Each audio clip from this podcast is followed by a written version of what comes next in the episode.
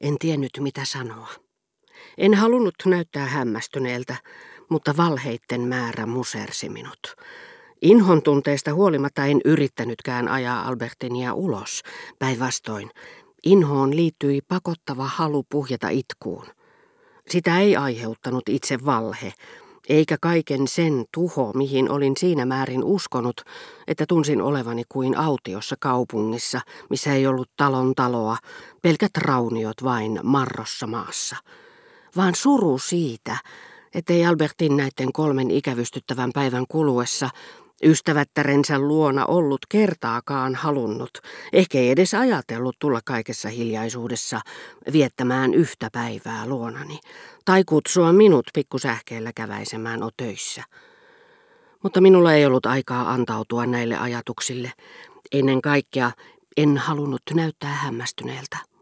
Kysyinkin sen näköisenä kuin olisin tiennyt enemmän kuin sanoinkaan, mutta tämä on vain yksi tapaus sadasta, Viimeksi tänä iltana Verdoräänien luona sain tietää, että se mitä olitte kertonut neitivään töistä. Albertin tuijotti minua huolestuneen näköisenä ja yritti lukea silmistäni mitä oikeastaan tiesin. Mutta minä tiesin ja valmistauduin sanomaan hänelle, mikä neitivään töi itse asiassa oli. Tosin en ollut saanut sitä tietää Verdörääneillä, vaan Montjouvinissa kauan sitten – mutta en tahallani ollut koskaan puhunut siitä Albertinille, joten saatoin teeskennellä kuulleeni sen vasta tänä iltana. Ja tunsin suorastaan iloitsevani, kärsittyäni kerran niin hirvittävästi pikkupaikallisjunassa, tästä Monsuväänin muistosta, jonka sijoitin myöhempään ajankohtaan, sillä se oli siitä huolimatta musertava todistus, lopullinen isku Albertinille. Tällä kertaa minun ei ainakaan tarvinnut näyttää siltä kuin tietäisin ja puhuttaa Albertinia. Minä tiesin. Olin nähnyt Monsuväänin valaistusta ikkunasta. Vaikka Albertin olisikin väittänyt, että hänen olemisissaan ja tekemisissään neitivään töin ja hänen ystävättärensä kanssa ei ollut moitteen sijaa, niin kuinka hän voisi, kun vannoisin ja vannoisin vilpittömästi, että tunsin näiden kahden naisen tavat, vahvistaa, että eläessään jokapäiväisessä kosketuksessa heidän kanssaan, kutsuessaan heitä isoiksi siskoikseen, hänelle ei koskaan ollut tehty ehdotuksia, jotka olisivat rikkoneet hänen välinsä heidän kanssaan, ellei hän olisi hyväksynyt niitä. Mutta en ehtinyt sanoa totuutta – Albertin, kun luuli niin kuin keksityn Balbekin matkan kohdalla, että olin saanut tietää jotakin, joko neitivän töiltä, jos hän oli ollut Verderäänien luona, tai Rova Verderääniltä, joka hyvinkin oli voinut puhua ystävättärestäni neitivään töille. Albertin ei antanut minun puhua, vaan teki tunnustuksen.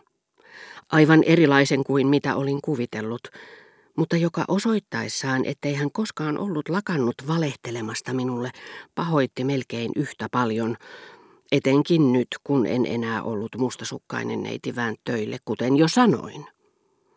Albertin ehätti siis edelleni ja sanoi näin. Tarkoitatteko, että saitte tänä iltana tietää minun valehdelleen, kun väitin neiti töin ystävättären puoliksi kasvattaneen minut?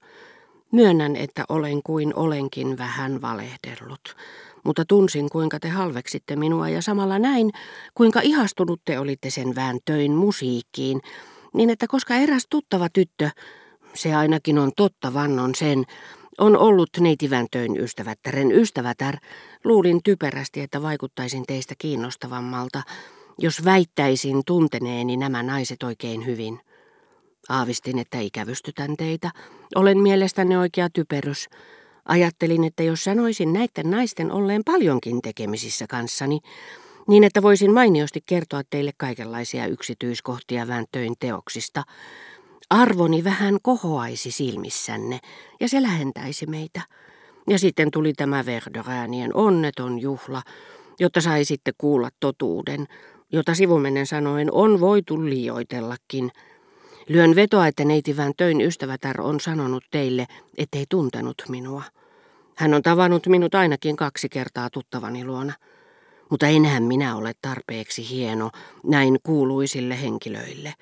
Heistä on parempi sanoa, etteivät ikinä ole nähneetkään minua. Tyttö Parka, Luulessaan, että kertomalla olleensa niin läheisissä väleissä neitivän töin ystävättären kanssa, se viivästyttäisi hänen hylkäämistään, lähentäisi häntä minuun.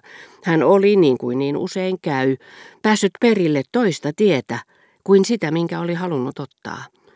Osoittamalla tietävänsä musiikista enemmän kuin olin luullutkaan, hän ei suinkaan olisi estänyt minua rikkomasta välejämme sinä iltana, pikkupaikallisjunassa, ja kuitenkin juuri se lause, jonka hän oli siinä tarkoituksessa sanonut, oli välittömästi saanut aikaan paljon enemmän kuin vain lujittanut suhteemme. Albertin ei erehtynyt arvioidessaan vaikutusta, jonka lauseen oli määrä tehdä, vaan tulkitessaan vaikutuksen aiheuttanutta syytä. Sillä syynä ei ollut hänen musikaalisen sivistyksensä, vaan hänen epäilyttävien ystävyyssuhteittensa paljastuminen. Luvassa oleva nautinto, tai nautinto on liikaa sanottu, ei meitä lähentänyt. Hänet sulatti minuun tuskan syleily. Nytkään minulla ei ollut varaa pysyä vaiti liian kauan. Hän olisi voinut päätellä minun hämmästelevän. Niinpä sitten minua kun liikuttivat hänen vaatimattomuutensa ja pelkonsa, että Verderäänien pikkupiiri väheksyi häntä, ehdotin hellästi. Kultaseni, tulin juuri ajatelleeksi, että antaisin teille mielihyvin muutamia satoja frangeja, jotta voisitte esiintyä oikein eleganttina, missä vain haluatte, ja kutsua hienoille päivällisille herra ja rouva Verderäänin. Ikävä kyllä, Albertineja oli useampia. Kaikkein salaperäisin, yksinkertaisin ja kammottavin tuli esiin hänen inholla antamassaan vastauksessa, jonka sanoja en totta puhuen tarkkaan erottanut, en edes lauseen alussa, koska hän ei päättänyt sitä. Sain ne selville vasta vähän myöhemmin arvattuani hänen ajatuksensa. Jälkeenpäin kuulee, kun hän on ensin ymmärtänyt. Suur kiitos. Vai vielä tuulata rahaa näihin ikäloppuihin.